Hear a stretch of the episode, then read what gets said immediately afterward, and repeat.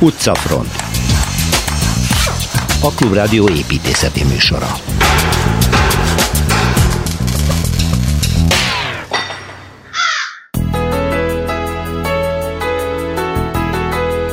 A berlini Hakesen Márt a város egyik kultikus tere, közvetlenül az S-bán különlegesen szép pályaudvari épülete tövében. Szilveszter Ádám lesz ismét az úti kalauz. Külfaragók, épületszobrászok és építő művészek a Kauser dinasztia népes csapatában, avagy a Rókus kórháztól a Szent István bazilikáig ott a kezük nyoma.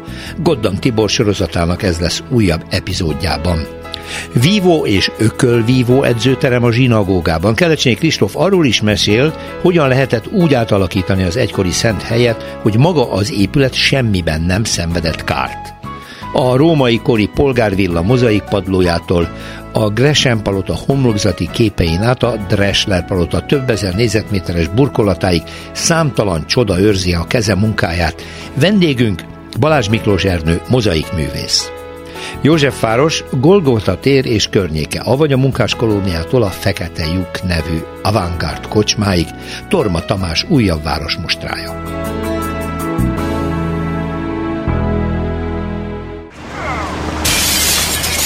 Városi tükör. És akkor következik a következő berlini tétel Szilveszter Ádámtól. Szervusz Ádám. Szervusz Péter. A szép nagyváros sok mindenre lehet kitérni, az egyik kedvenc helyemről fogsz beszélni, Hákesen Márk.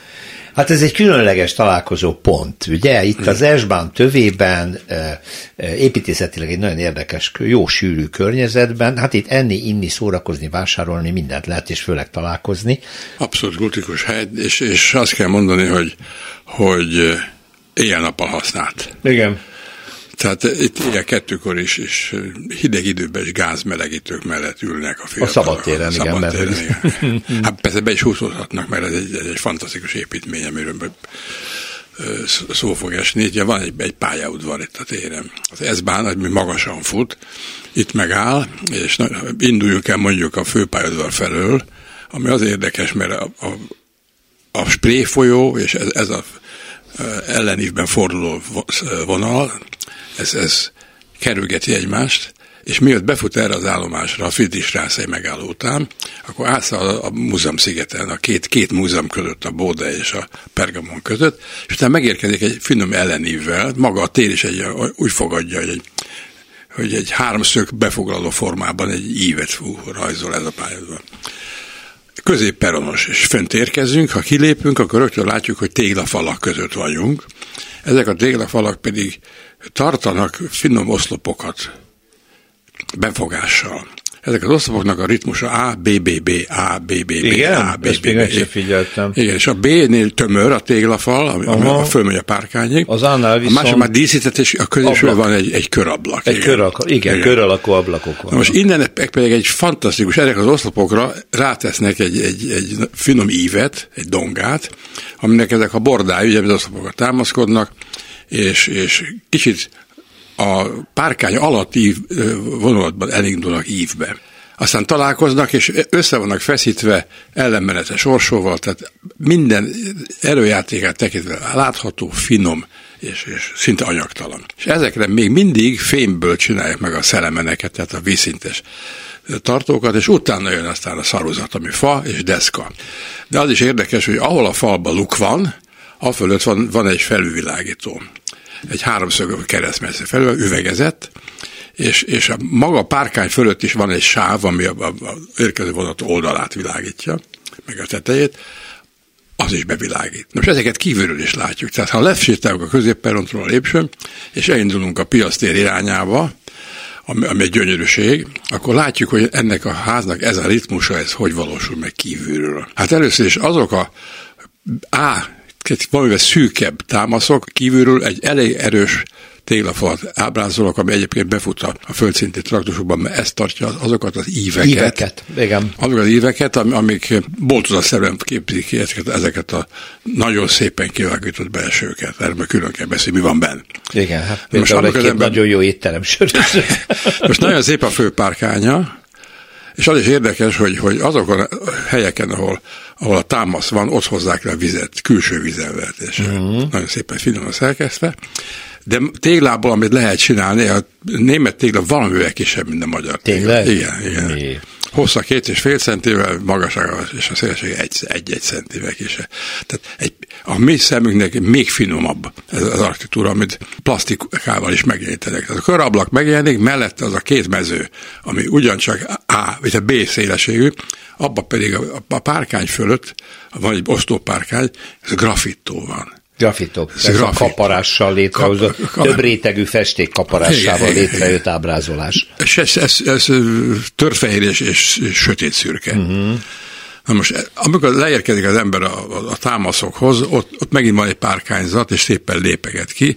Tehát elmeséli, hogy ez, ez a ház ez mitől áll, és miért ilyen szép. Gyönyörű a tégla színe is. Na most mik vannak itt benne? Hát különböző vendéglátó helyek, amik nagyon jó bútorozottak, tehát télen is használható, nyilvánvalóan és minden cégnek más a, az emblémája, más a, a, a butorzata, van, a hosszú padokat raknak ki, van, van ahol butorcsokrokat. Ez utóbbi mellett van ügyesen helyezve mindig ez a gázvíz, gáz melegítő berendezés, és még hozzá kell tenni, nagyon szép fák vannak. Igen. Tehát az, az a, az a ívet kísérő sáv, ahol, ahol a kereskedelem még nem lépett be, csak a vendéglátás része, az nagyon szép. És itt, itt a ponyvák is ki vannak feszítve, a fák között is, hogy a, a, a sugár ne bántsa a melegben az embereket, és utána pedig szombat és vasárnap dél nagy piac van. Hatalmas piac. A, a, igen, és óriási gyerekek, kutyák.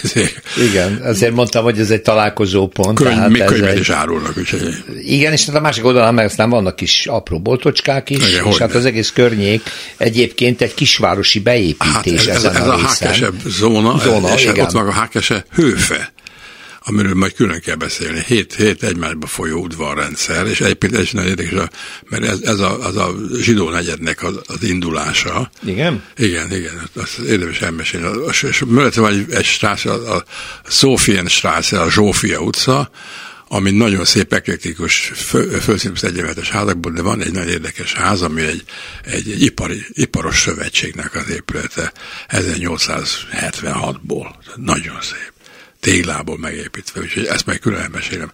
De ide érdemes elmenni, én mindig elmegyek erre a térre, mert, mert rettesen jól érzem magamat nem csak a sör miatt. Hát nem, hanem építészet, ez egész nem. környezet, szóval Igen. nyilván nem véletlenül, vagy nem függetlenül attól, hogy milyen élet van itt a piac, a vendéglátás, találkozóhely, közlekedési csomópont, stb.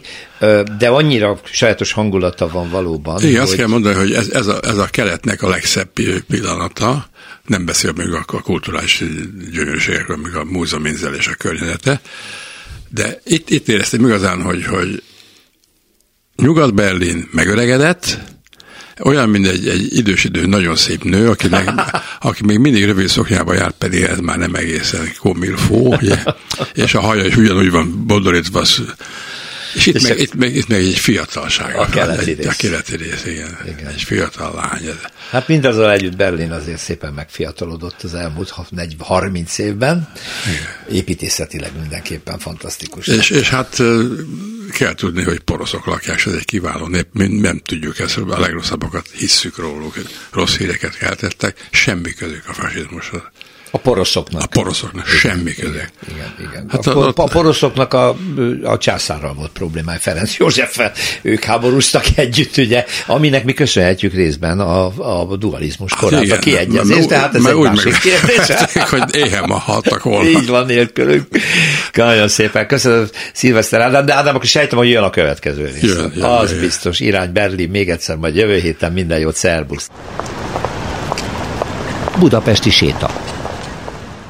Baumhorn Lipót arról is híres, hogy ő a világon a legtöbb zsinagógát tervező építész, ő volt, és szinte a, majdnem a összes ismert nagy zsinagóga nevéhez fűződik, a Szegedi például, ami nagyon jellegzetes.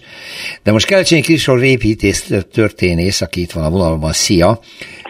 Az egyik nagyon ismert munkáját választottad, mert ugye ki ne járkálna itt a Dózsa György úton, és nem látná már messziről, hogy ez egy nagy zsinagóga épület, csak hogy ez most már nagyon-nagyon régen a Honvéd vívó szakosztályának és ökölvívó szakosztályának a, az edzőtermeinek ad otthont, és mellette már csak egy kicsi imaház maradt a liturgikus élet megélésére.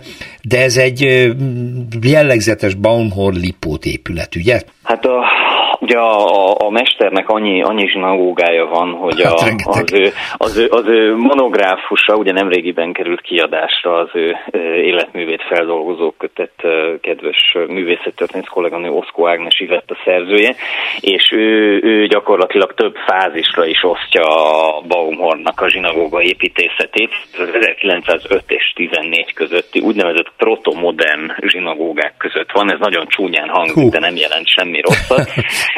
Ez gyakorlatilag azt jelenti, hogy itt már elkezdődött mind az építészeti küllemben, pedig az alaprajzban egyfajta modernizációja az egész zsinagóga építészetének, Baumhornnak. Tehát, hogy mondjak egy olyan elemet, ami azért még a történeti stílusukhoz köti, ugye ha ezzel az épülettel szembeállunk, akkor egy rózsa ablakot Igen. láthatunk, ugye a közepén, hát ez nyilván a, a gótikus katolikus, katolikus keresztény építészetből átvett elem, ugyanakkor az egész épület tömeg ugye már elhagyja ezt a kupolát, ugye az általad említett Szegedi zsinagógán ugye például van ilyen kupola, Igen. egy jóval laposabb fedés van, sokkal inkább ugye ezek a téglából és vakulatból kialakított homlokzat, ezekkel az úgynevezett téglaszalagokkal, na ez már ugye ezek a századfordulós, szecessziós irányzatoknak a különféle építészeti tanulságait visszhangozzák gyakorlatilag. Úgyhogy igen, ez egy nagyon érdekes ház, és tényleg elég ismert. Ugye a, a, a funkciója, én is egyébként, én ugye vívtam régebben, és én kevés helyen versenyeztem, de itt voltam egyszer versenyzőként, szóval vívtam ebben a térben. Ugye az 1970-es évek végére az épület nagyon rossz állapotba igen. került, és akkor gyakorlatilag a bontás szélén, tehát azt pedzegették, ugye, hogy, hogy bontani, Tényleg? akár le is bontják, de Szállégnek nem ez történt, e, és gyakorlatilag ugye azt, e, azt lehet tudni, hogy amikor az átépítést megcsinálták, akkor a, a, igyekeztek azért a műemlék iránt e, kegyelettel lenni, amennyire lehet, és ez abban nyilvánult meg, hogy egyrészt a, ugyan beépítettek, nyilván, hogy használható legyen ez egy, a, erre a funkcióra két födém beépült az egykori térbe, de ezek a födémek ezek kifejezetten lettek beépítve, hogy adott esetben ezek, tehát nem, nem lettek, hogy mondjam, bekötve az oldalfalakba olyan mértékig, hogy ott szétroncsoljanak ah. mindent, tehát ezek kibonthatóak, anélkül, hogy nagyon szét kellene verni a, a térnek a többi részét, vagy szét kellett volna. Másrészt pedig ugye restaurálták a, a kupolának ezt az ornamentális, árdekós, gyönyörű színekben pompázó festését, ami hát nyilván egy edzőterembe víváshoz különösebben nem szükséges,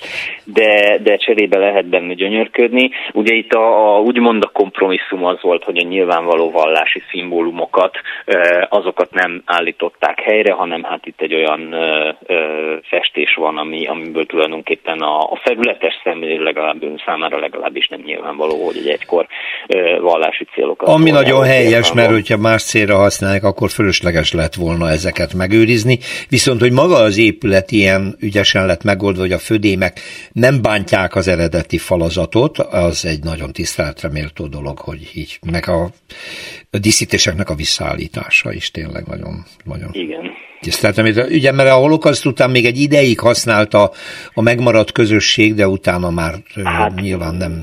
Igen, amikor, amikor megépült a ház, akkor kb. 28 ezerre becsülték a, a környéken Környék. zsidóságnak a lélekszámát. Igen, Úgyhogy, hát ebből töredék maradt sajnos. És amik megmaradt, az pedig 56 után távozott, úgyhogy általában ezek a zsidó közösségek így sorvadtak el, vagy teljesen, vagy pedig nagyon kis létszámúvá. Mondom, mellette az udvaron ott van a kis imaház, ami azért még működik a közösség számára. Köszönöm szépen Kelecsényi Kristófnak, szervusz, minden jót! Szervusz! Utcafront a bőség zavara. Most azt nem tudom, hogy miről ne beszéljünk, olyan gazdag az életmű, olyan gazdag a, a, a palettája ennek a szakmának, amit szerintem egyedüliként művel. Itt van velem Balázs Miklós Ernő, Podmaniszki Díjas mozaikművész. Jó napot kívánok! Jó napot kívánok! Megnéztem a honlapját, és tényleg azt nem tudtam eldönteni. Most honnan az Istenből induljak, hiszen elképesztő, csodálatos munkákban vesz részt, restaurál ókori vagy római kori leleteket, a legpatinásabb épületek felújításánál végzi el a mozaikoknak a tökéletes restaurálását, saját képzőművészeti tevékenysége van mozaik képekben. Ezt onnan kezdem, hogy ez egy önálló szakma, amit képeznek, vagy képzi magát az ember azzá? Határeset, hogy önálló szakmának minősíthetjük-e, vagy nem. Általában az ilyet örökli az ember, mint hogy én is Igen? örököltem édesapámtól és édesanyámtól. Két oka van, hogy nagyon nagy szeretettel és örömmel jöttem ide önökhöz. Az egyik az, hogy kicsit itthon érzem magam, mert az egész műsor értem van és értünk van, és ezért nagyon szépen köszönöm, hogy itt lehetek valamint nagyon örülök, hogyha olyan, olyan társaságba kerülök, ahol építészek ről beszélgethetünk, vagy építészekkel beszélgethetek, mert minden művészet és minden tudomány az építészetbe törekszik, és ezért ezek a beszélgetések emelkedettek szoktak lenni. Mm. Úgyhogy remélem, hogy a mostani beszélgetésünk is ilyenné válik, valamint, hogy visszatérjek az eredeti kérdésre. Itt a szomszédban, a Hotel Bencúrban van édesapámnak, Balázs József Robertnek egy nagyon jeles mozaik munkája, mely egy murália, tehát fali mű, vagy 30 négyzetméteres, és magát Budapestet ábrázolja. Az 1970-es években készült. És mi azelőtt hosszú órákat töltöttünk el, mert a Rádió Filmklub Rádió című műsorának a helyszíne volt éveken ugye, ugye? keresztül, és Igen. bizony a közönség ott ült szembevel az óriási nagy muráléval. Attól elvonatkoztatva, hogy ő valóban édesapám, ez egy nagyon jeles mű, nem érintette meg a, az 50-es, 60-as évek kollektivizmusának a szele, hogy nagyon tapintatosan fejezzem ki magam. Egyszer egy másik műsor megkérdezte édesapámat, hogy hogy, hogy ön volt az egyetlen mozaikművész a sztalinizmus idejében, aki soha nem csinált szociál mozaikot, mire így megvonta a vállát, bigyeztett egyet, és azt mondta, hogy hát nem volt kedvem. azt mondta, de ez egy posztkubista felfogású Igen. mű, és a mai napig érvényes művészileg, és most el is fogok oda zarándokolni az Nagyon interjú jó. után, és, és megnézem. Valóban hálában tartozom neki, mert ő, mint festőművész végzettségű, képzőművész, egy 1963-as New Yorki útja, tanulmánya után, vagy annak során szeretett bele a mozaikművészetbe és a kövek művészetébe, és akkor hazajött, és Matilna Eszter tanítványaként, de a festőművészi tudás felvértezettségével váltott, komoly iparművészeti tevékenysége is volt. Aztán én kikerültem Párizsba tanulni az École de Beaux-Arts-ra, ahol 82-től 86-ig tanultam, és ott kötelező technika volt a mozaik festőszakon, festőszakra jártam, de én azt nem is tudtam, amikor oda jelentkeztem, de oda végül is oda is hazakerültem, és mozaik munkáimból rendeztem a diplomakiállításomat is, tehát annak ellenére, hogy a mozaik is, mint minden tudomány és minden művészet az építészethez vonzódik, és oda szeretne kerülni, sőt, az építészet hívta meg, hisz először egy, egy praktikus művészet volt, a praktikum hívta életre, végül is úgy, úgy történt, hogy a diploma kiállításomban már nem épít, konkrét épített térbe készült, hanem képkeretbe készült Igen. önálló alkotásokat mutattam Mondja, be amikor azt mondjuk, hogy mozaik, az lehet térplasztika is, gondolok egy Gaudi féle parkra, ahol tele van, apró kövekből burkolt szobrok. Jaj, kimondta, pedig... jaj, gratulálok, kimondta a kulcsszót, az, Na. hogy burkolt, hogy burkolat. Aha. Ez a kulcsszó, ezt válaszoltam ja, volna. értem. Igen, uh-huh, úgyhogy, uh-huh. úgyhogy na már is egy nagyon hozzáértő kérdés. Ugye igazam lett? Ez véletlenül rátaláltam, mint a Hályok Kovács ezek szerint. Szóval, szóval, hogy a mozaik az, ami igen. valamilyen felületre készül. Igen, igen apró, vagy kevésbé apró részletekből összeállított, összeálló kép. Igen. A, talán Aronzonot mondta, hogy az ember nem racionális, hanem racionalizáló lény, uh-huh. és e kényszeresen megpróbálunk mindent meghatározni, hát hogy ez micsoda. Igen, igen. Nagyon nehéz dolog, de azt biztosan elmondhatjuk, hogy a mozaik az apró elemekből összeállított sík burkolat. Még akkor is sík művészet, hogyha valami térformára Igen? feszül rá, uh-huh. és alapvetően a művészi eszközei azok a festészetéhez hasonlóak, Igen. hiszen színekkel, Árnyalatokkal, kétdimenziós mintákkal, Igen. átfedésekkel, akár a levegőtávlattal operál, és akkor is így van ez, hogyha egy plastikára borul rá, ritkán van olyan plastika, amit, mint plastika segít, hanem inkább földíszíti egy újabb dimenzióval. Igen. Nagyon régi, mondhatnám, hogy ősi művészetről van szó, hogy amikor az ember bizánci mozaik padlókat néz, akkor csak úgy ájul. Igen. Részint, hogy hogyan lát rá az alkotó a felületre, mert ezek általában elég nagyok, és látja és tudja, hogy mit csinál, és mi lesz a vége. Részint az merült föl, ez tényleg bennem is, hogy hogyan kötötték meg ezeket az apró pici darabkákat úgy, hogy ezek évezredeket kibírnak? Igen.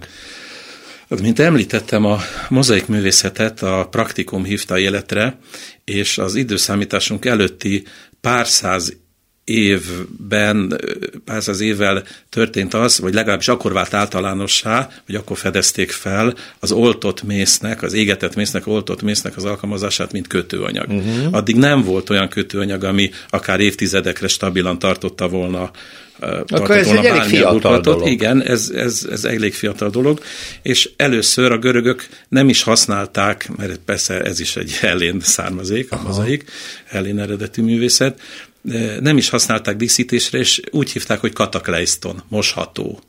Végre egy mosható burkolat. Igen, igen. Nagyon mm-hmm. fontos volt a higiénia az ókorban is, például amikor a rómaiak bevonultak ide, és a Pannonia lakosságának várható élettartama 30 évről 40 évre ugrott. Már hát képzeljük el, ez egy micsoda hatalmas fejlődés, csak azért, mert megtanították a népet kezet mosni és Igen. fürödni és tisztálkodni, és bevezették a vizet a, a, gyakorlatilag az összes Igen. településre, ahol ők, ahol ők ahol megjelentek. Ők voltak, és csatornázva volt. És, és, és később aztán föltalálták, mint hogy minden emberi találmány rétegződik, és bonyolódik, és komplikálódik, így a mozaik művész, mozaikon is észrevették, hogy hát jó, köveket összeragasztunk, hát ebből lehet mintát képezni, Mi sőt, föl lehet használni egy komoly művészeti alkotások megjelenítésére, és az, a Hellés típusú mozaik például az akkor már virágzó falfestménynek, a falfestészetnek a lefordítása volt a padlóra. padlóra. És Megám. nagyon térhatású, egészen naturális művek is születtek, így például most a Nápolyi Nemzeti Múzeum falán látható a Nagy Sándor és Darályos csatájának a csatáját ábrázoló mozaik, amely egy eredeti festménynek a másolata, ami már a mozaik is az első században készült, Aha. körülbelül a, a Pompei vulkánkitöréssel úgy körülbelül egy időben. És aztán a átvette a hellén művészetet, mint minden értéket a hellén kultúrából a római, római. művészet, és aztán az egész mediterránium mentén elterjesztette, és a császárkorban alakult ki végül is a, nem végül is, hanem először talán a mozaik művészetnek a saját forma nyelve, tehát a saját technikájából eredő eh, esztétikum megjelenése, ami a töredezettségből, a kicsit a grafikus hatásból és a sík burkolhatóságának akár a geometrikus felfogásából is. Ha már római, akkor egy olyan élményem volt, amihez mind kiderült, mielőtt bejöttünk a stúdióba, önnek egész szoros kapcsolata van. Akvinkummal feltártak a múzeum, tehát a Szabatéri Múzeummal szembe a Hév túloldalán egy római kori villát, egy gazdagpolgár villáját, egy elképesztően gyönyörű, valami 30 valahány négyzetméteres mozaik padlója volt. Pont láttam a feltáráskor, aztán később ezt vissza visszatemették, de azt hiszem, hogy ezt ön restaurálta. Nem, ez nem, nem. nem? Én másikat Egy másikat. Szerencsére, szerencsére eh, nagyon örülök, hogy tanulja volt ennek. De ott merül fel bennem, nem, hogy hogy maradt ez meg, és ezek a kis kövek nem peregtek ki. A, a a föld alól föltárt műtárgyak megőrzésének a legjobb módja a visszatemetés. A visszatemetés, ezt ott meggyőztek Sajnos a régészek ez, erről. Ez mindenféle engem is, szempontból így van. Addig nincs bajunk az ember amíg, hozzá nem amíg fölveszünk egy tárgyat a földből, azonnal meg kell óvnunk őt a a vandalizmustól, az időjárás körülményétől, tetőt kell fölé tennünk, azt őriznünk Igen. kell, belépőjegyet szednünk, Jobb, ha De életem egyik legszebb megbízása volt, ha jól emlékszem, 2007-ben a Budapesti Történeti Múzeum Alkvinkómi Múzeumától, 1952-ben felszedett 42 négyzetméteres padlómozaiknak a restaurálása, és a helytartói palottaból származó művek bemutatására szolgáló eh, épületben való elhelyezése, meg még egy-két kisebb mozaiké is. Ezt a mozaikot 1952-ben eh, tárták föl, akkor fölmentették, még akkor jóvátételi üzemként működött az óbudai hajógyár, és ennek a területén volt a, a valamikori helytart, római helytartói palota, és akkor gépisztős őrizet mellett 30 nap alatt kellett katasztrofális sebességgel fölmenteniük a régészeknek ezt a mozaikot, betonba öntötték, ami most már nagyon nem korszerű eljárás, uh-huh. és ezt kellett nekem restaurálnom, kellett, restaurálhattam Tam. a sors különös kegyelméből 2007-ben, azon nehézséggel, hogy ebből 16 négyzetméter már elpusztult, mert akkor már egy darut ültettek oda, és egy sóját akartak az oroszok oda építeni, amiből a hajókat engedték volna le a Dunába, és ezért kellett onnan elvinni a uh-huh. mozaikot. És ezt e, e, csodálatos munkatársaimmal sikerült részint restaurálnunk, részint rekonstruálnunk a, a kihagyott részeket, és ez most, ez most ott van a, az első emeleten a, az Akvinkumi Múzeumban. Igen. Emellett még két-három mozaikot restauráltam az Akvinkumi Múzeumnak, melyek szintén a helytartói palotából származnak. Így például a későbbi Hadrianus császár latrinájának a padlómozaikját így aztán könnyű szívvel nem ambicionált már jó pár évvel ezelőtt a magyar miniszterelnöknek a hasonló irodai padlóburkolata, úgyhogy azt már kihagytam. Azt már kihagytam. Na, bizony nem hagyott ki egy csomó mindent. Olyan közélet, mondja el nekem azokat a, is, az általunk ismert középületeket, ahol az önkeze munkája ott van a mozaik készítés. A, a, talán a, talán hadd említsem meg még egyszer a Drexler palotát, amiről Drexler. Kozár Alexandra már március 18-án az ön műsorában Jaj, de jól emlékszik rá. És akkor kiegészítem egy kicsit. Jó. Persze, kiegészítem egy kicsit. Jó pár évvel Ugye ezelőtt... ez a Balettintézet, amit mi igen, úgy ismerünk igen, az, az operával szemben, amit most 25. már úgy néz ki, hogy tényleg lenne hozták. Igen, valóban, Végre. és meg kell mondanom, hogy nagyon magas színvonalon hozták helyre, amit Hál én Istennek. láttam belőle. Mm.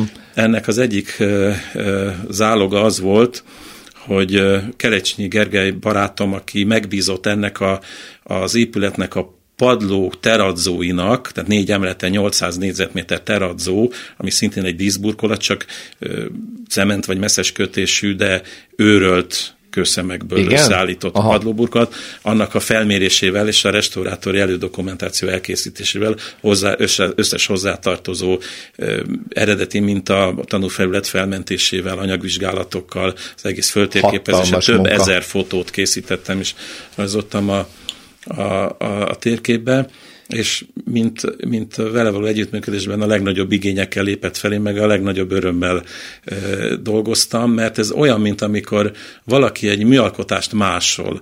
Nem azért másol, hogy létrehozzon egy ugyanolyat, hanem hogy megértse, hogy mi is zajlott a művész mm-hmm. fejében, ahogy fejlesztette a képet. Igen. Azért volt erre fontos. Én is egy csomó mindenre rájöttem, úgyhogy el, így el tudtam mélyülni a munkákban. És aztán végül is Kis Robert barátomnak a cége vállalta el ennek a, a sajnos nagyon elpusztult, és már helyrehozhatatlanul elpusztult Eradzónak a, a rekonstrukcióját, és abban részt vettem úgy, hogy aztán én rajzoltam ki azokat a mintákat, amiket valaha én mértem föl ugyanott. Tehát az, ez egy újra gyártott felület akkor. Igen, igen, de a leges legnagyobb igényel, mintahűséggel azokat is én terveztem újra, csodálatos dolog volt. Meg kell mondanom, hogy nagyon élveztem azt a részét is, hogy, hogy most itt nem kellett néhány hónapig Locz Károlynak vagy Rót Miksának lennem, és, és előadó művészként szinte valakinek a munkáját restaurálnom, mert ez ha nem akarom deonestálót mondani, vagy pejoratívat, vagy hogy ez csak díszítő művészet. Tehát miközben rajzoltam ezeket a csodálatos leveket, én azért Balázs Miki tudtam maradni Igen. oda bent, amit hogyha az ember restaurál, akkor, akkor mindig párbeszédben van azzal a művésszel, aki eredetileg alkotta. Szívesen beszélek erről is. Zeneakadémiában, ami hát életem szintén, szintén az egyik legszebb munkája volt, van Rót Miksának a díszkútja Igen. az aulában. Igen velencei arany és üvegmozaikkal, egy, egy csigákból, kagylókból összeállított vízköpőfejel, és alatta egy medencével. És amikor a, a 70-es évek legvégén, 80-es évek legelején a képzőművészeti főiskolára jártam az Andrási útra előkészítő szakörökre, szakörnek mindig fél nyolckor volt vége, és akkor én átsétáltam a Zeneakadémiára, és megvártam, hogy kitörjön a szünet, majd vegyülve a szünetből visszaáramló tömeggel, én is bementem, és a második részt meghallgattam, azok, azok a súlyosabb darabok lenni, és amíg vártam erre, hogy a közönség kijöjjön, addig ott álltam a, ezen a tardosi vörös márványnak mondjuk, de nem igazán márványám, lépcsőn, és bámultam ezt a mozaikot. Igen. És a, nem is gondoltam volna, hogy a sors különös kegyelméből, majd én tudom én 30 év múlva restauráltam. Restaurálni ezt a... Kürtösi Brigitta restaurátor kollégámmal együtt csináltuk, és nagyon-nagyon élveztük. Ez is egy, ez is egy Nagyon-nagyon ez, hát az időm felsorolna még egy-két olyan épületet, amivel az ön munkáját láthatjuk. Hát a, még nem láthatják az én munkámat, de nagyon büszke vagyok arra, hogy, hogy az Iparművészeti Múzeum épületének a több ezer négyzetméteres hát teradzó kincsét is én mérhettem fel több mint egy éves munkával.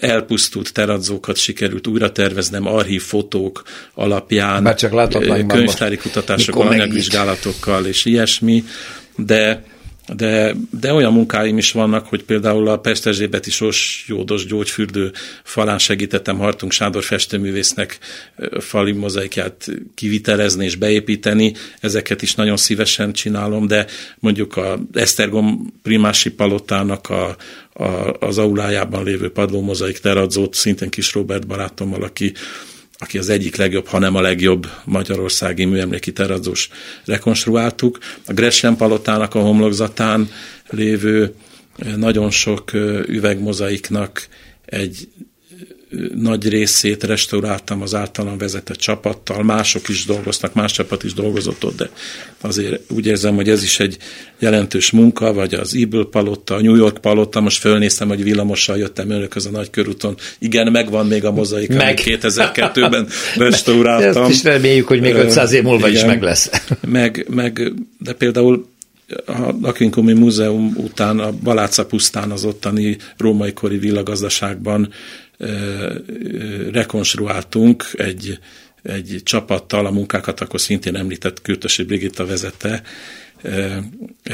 egy olyan második vagy harmadik századi római mozaikot, mely 70 négyzetméter, és aminek az eredetie a Nemzeti Múzeumban van, a kőtárban, 1925 óta, amikor a Nemzeti Múzeum fölmentette a mozaikokat és restaurálta, de ezt a legszebbet, legnagyobbat nem adta vissza. Uh-huh. És ezért a, annak a másolatát elkészítettük ott a helyszínen. És nagyon érdekes volt, tehát ugyanazt még egyszer megcsinálni így nagy alázattal, és kezet nyújtani sok-sok-sok generáció után egy ezer évvel ezelőtti Hát erről a technológiáról, a használt anyagokról mindennek mindenféle csinyáról, vinyáról még annyi mindent lehetne mondani Balázs Miklós Ernőnek Pontmaniszki díjas mozaikművésznek. Nagyon köszönöm, hogy beavatott. Van még valami izgalom? Igen, van egy, van egy kis mondani valom, hogy valami a hallgatók nem, hallgat, nem hallhatják, de Na, kivettem mi? néhány arany mozaik szemet a zsebemből, és hallhatóvá teszem most a, ja. a, a hallgatóknak, hogy összeütögettem, és szeretettel egy, egy arany mozaik szemet Az arany mozaik, köszönöm, átvettem, ez alul Igen. türkiszkék ez egy üvegszendvics beágyazott arany, arany, fólia, és ez a ez hát, a legszebb mozaikok szokott szolgálni. képeket nézzünk, akkor eléggé ismerős ez a kis arany darabka. Nagyon szépen köszönöm. Megőrizzük, és máskor is várjuk vissza. Köszönöm szépen a meghívást. Minden jót. Viszontlátásra. Perspektíva.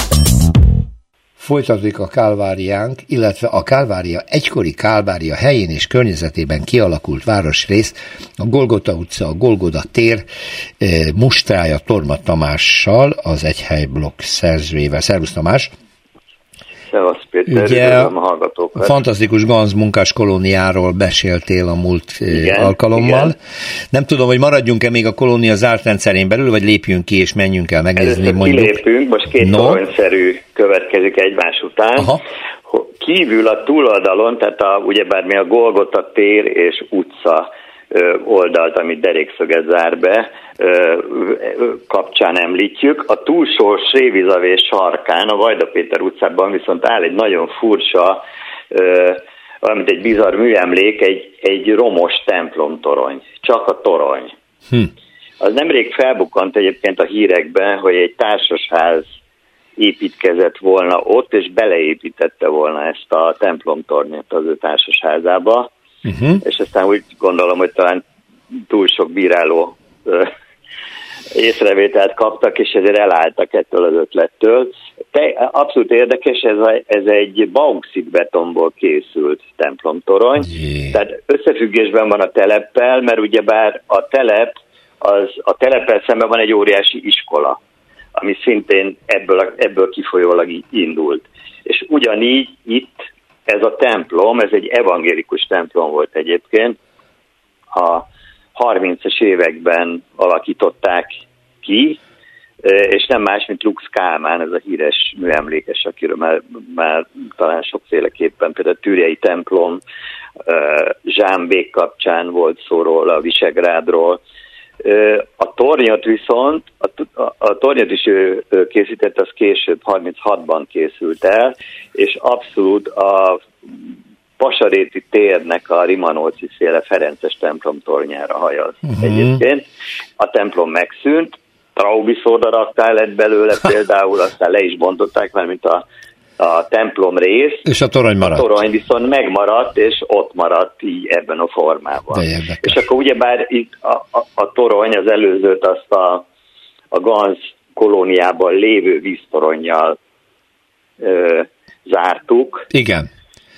Mert az ott középen volt a mosoda víztor... és a fürdő annak van. idején. Az nem csak víztorony volt, hanem mínusz több szint, és a kolóniának ebből a sajátos, hát nevezzük közösségi jellegéből, hogy a közös tevékenységek azok ide voltak szervezve. Uh-huh. Tehát nem csak mosoda volt, hanem óvoda, edzőterem, közösségi fürdő, ugyebár nem voltak fürdőszobák, uh-huh, és a, volt már szó, hogy külön színházterem és bálterem, tehát ami a Csini babába szerepelt, és korábban emlegettük, annak van egy duplikátja egy szinten lejjebb. Uh-huh. Tehát egy, ne, nem annyira díszes, de még, még ma is egy rendkívül impozáns. Külön mentőállomás volt itt, külön hm. a telephez rendelt orvosi rendelővel. Itt volt az első röngenkészülék az országban.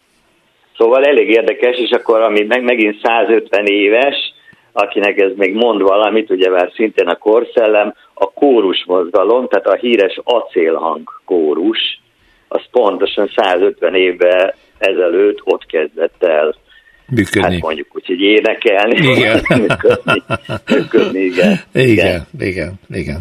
No, ez egy izgalmas környék. Még és szerint, akkor, igen.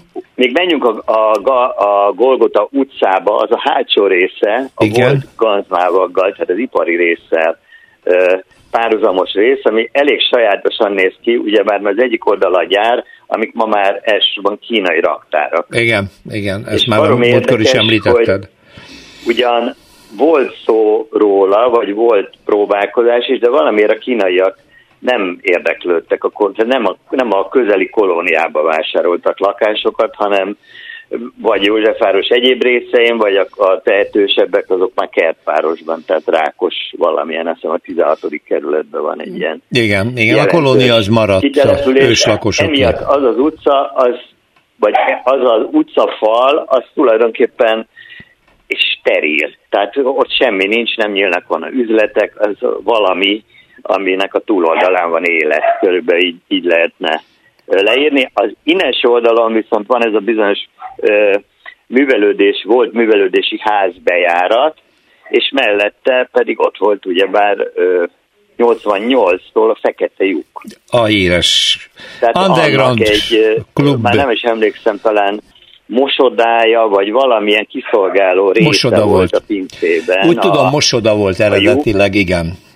Igen. Külön bejárt, tehát külön oldalról volt bejárat, és hát mondjuk ott azok a zenekarok, Tank, Csapda, AMD, FO System, meg a Kispál is De ők tudnánk megmondani, hogy ez milyen ember próbáló volt ott levegő nélkül fel, az fellépni. Volt, az volt. Én néhányszor voltam csak, de már közönségként is oxigén nélkül elég, elég rövid ideig lehetett bírni. Hát, Borzasztó tömeg járt már, oda. Már a fototörténet része, az, azok a képek, amik a a magyar pánk és hardcore életről ott készültek. Igen, igen. Történelmi környezetben, ha úgy tetszik, ott működött a fekete lyuk is. Tamás, én úgy érzem, hogy a harmadik rész még igen. érlelődik a jövő hétre, ugye? Jól mondtam. Jó. A kutya is ezt jelzi a háttérben, hogy most elég, igen. és akkor igen. majd jövő héten folytatjuk. Torma Tamásra köszönöm Rendben. szépen. Én is. Minden jót. Szia Péter. Utcafront. Hát, mikor ránéztem az összeállításra, akkor azt mondtam, hogy huha, ez nem lesz könnyű, mondtam ezt akkor, amikor Gondang Tibor építészeti kutatónak elolvastam a dinasztiák, építészeti, építész dinasztiák sorozatából a Kauzer családról szóló rész. Szervusz Tibor! Szervusz! Hát mondom, ez nem igaz. Az egyik Kauzernek nyolc gyereke, a másiknak kilenc, a harmadiknak tizenkét gyereke van. Mind építész lett, hát akkor ebben az erdőben nem tudom, onnan indulunk. Na de hát kezdjünk hozzá. Kik ezek a Kauzerek? Hát kezdjünk hozzá. 1700-as években járunk, és Elzászból jöttek Győrbe Aha. az első kauzerek, német származásúak. De ezek még kőfaragók. Még csak nem is kőfaragok no. voltak, hanem szűcsök. Szűcs? Szűcsök. Mellélőttem. Igen, és egy Kauzer Egyed Ferenc nevű szűcs már Pesten élt, az ő unokája is szűcs volt még, viszont az ő fia, Kauzer Pál fia, Kauzer József, ő már kőfaragó. Kőfaragó. Uh-huh. Kőfaragó Pesten, valóban sok gyereke született neki is, kilenc. Ö, híres volt arról, hogy ő, ő készítette a Rókus Kápolna kőfaragó munkáit, és nagyon gazdag lett Józsefvárosban, négy utcára néző kőfaragó telepet hozott létre, oh. és a Józsefvárosban lévő kőfaragó utca az ő nevéből, tehát ő, őtől tehát származik, innen van. innen van. Akkor ezt jól megőrizte elég hosszan. Igen, a kilenc gyerek közül négy, négy dolgozott az építőiparban, nem is akárhogyan. Sorrendben János, Lipót, István és Jakab. Hmm. Hát menjünk sorban. Na nézzük. A Lipót, nézzük. Nekem a Lipót rémlik valahol, valóban, de nem tudom mondani. Valóban, Kauzel Lipót. Valóban ő a legnagyobb, legnagyobb név. Uh-huh. De azért a többi is elég jelentős. Kauzer János a Bécsben végzett a Képzőművészeti Akadémián, kőfaragó lett, mint édesapja, síremlékeket, oltárokat, domborműveket hozott létre. Talán leg- legismertebb műve a Pesti Lövőház az egykori Pesti Lövőház a Vámház körúton, uh-huh. annak a kőfaragó munkái, és hát Kauzer Lipót. Igen, igen. Aki szintén a Bécsi Képzőművészeti Akadémiát végezte, Regensburgban dolgozott, aztán visszatért Pestre, uh-huh. és Frey Lajossal egy közös irodát hozott Épít, létre. De ez már építész iroda. Igen. Ők tervezték a Honvédkor, Honvéd menház, menházat, menházat. Uh-huh. Soroksári úton, uh-huh az első magyar biztosított társaság épületét a Vigadó téren, ami gyönyörű egyébként, gyönyörű volt, de sajnos hát már nem létezik. Már, igen. És hát fontos megjegyezni, hogy 1845-től Feszl Frigyesre és Gersel Kálmánnal együtt egy közös irodát hozott létre Lipót. Aztán később Feszl ö, kiment ebből az irodából és, és önállósult, de sok fontos épületet hoztak létre, így a vízivárosban a volt kapucinus templomot, a Nádor utcában az Oszvald házat, vagy a Budakeszi út 71-et, ami arról híres, hogy ide menekült Erzsébet királyné a gyermekeivel annak idején 1866-ban. Ez egy ilyen alpesi házszerű igen, valami igen, igen, gyönyörű igen, szép igen. csipkézett fa tetővel és egyebekkel. Aha. Igen, igen. Tehát akkor ez is az ő munkája, a Lipót munkája, ez volt. Ez a hármas. Vagy a hármas.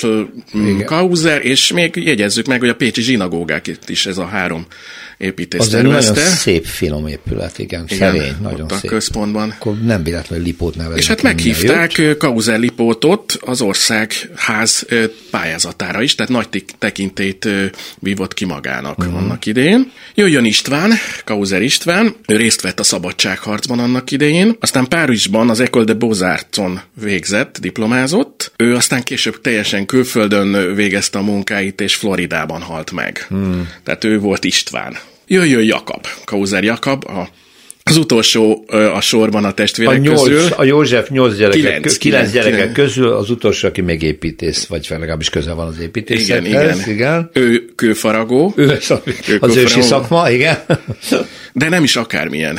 No. Arany János síremlékét oh. készítette. Husser Adolfnak is dolgozott a Petőfi szobron uh-huh. például, és a Mátyás templom építésénél is dolgozott a faltisztítási munkálatoknál.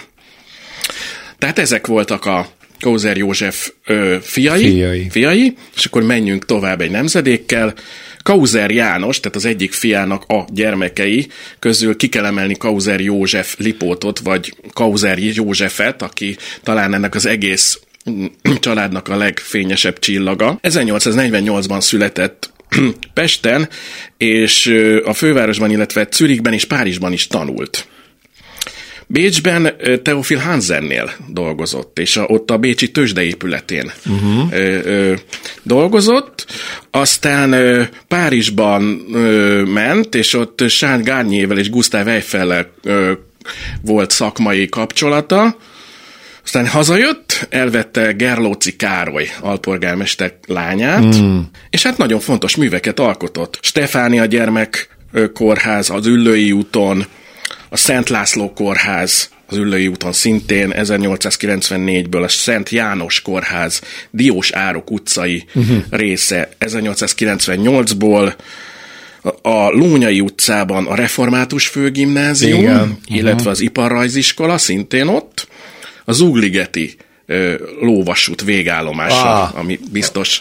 Gyönyörűen rekonstruálták végre, igen. És hát nem mellékesen a Szent István bazilikát ő fejezte be Ibl halála után. Aha. Tehát akkor ő a Kauzer József, a Kauzer második József. József. Igen, a második ő. Ő, hát úgy értem. Igen, igen. Tehát ő fejezi be Ibl után. A, a, hát akkor ez egy tampont számunkra, hogy ha ránézünk a bazilikára, akkor ezt is tudjuk.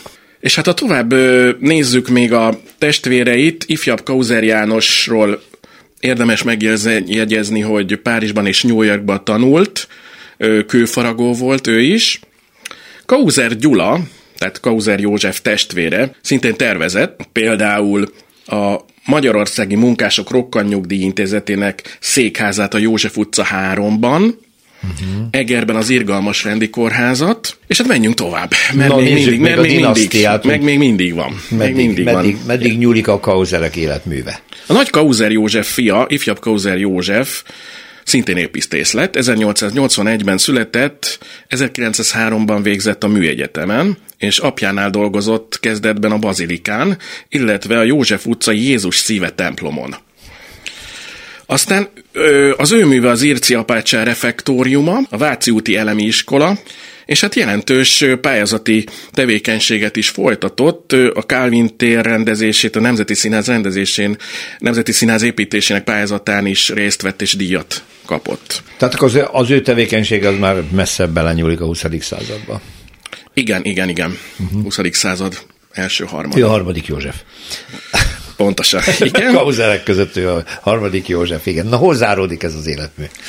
Kauzer Gyula fiával, Kauzer Andorral, aki az újpesti Károly kórházat tervezte, ő párban Szőlősi Auréllal dolgozott, és legnagyobb munkájuk a Márvány utcai iskola uh-huh. volt. Na és utoljára vég, végül egy, egyet még egy, egy Kauzert hadd említsek meg, ő Kauzer Lipót, aki Kauzer Gyula másik fia volt, ő ugyan nem volt építész, de jogász professzorként az egész Kauzer történetet, családtörténetet ő dolgozta fel, és tulajdonképpen miatta tudjuk ezt a... Ezt a nagyon-nagyon szerteágazó dinasztiát így feltérképezni, igen, mert igen. ez azért nem volt semmi. Loddank Tibortól. Hát nagyon szépen köszönöm, ez igazi csal, nagy, nagy méretű családfát sikerült eh, hangban felvázolnod nekem. Köszönöm szépen. Szívesen.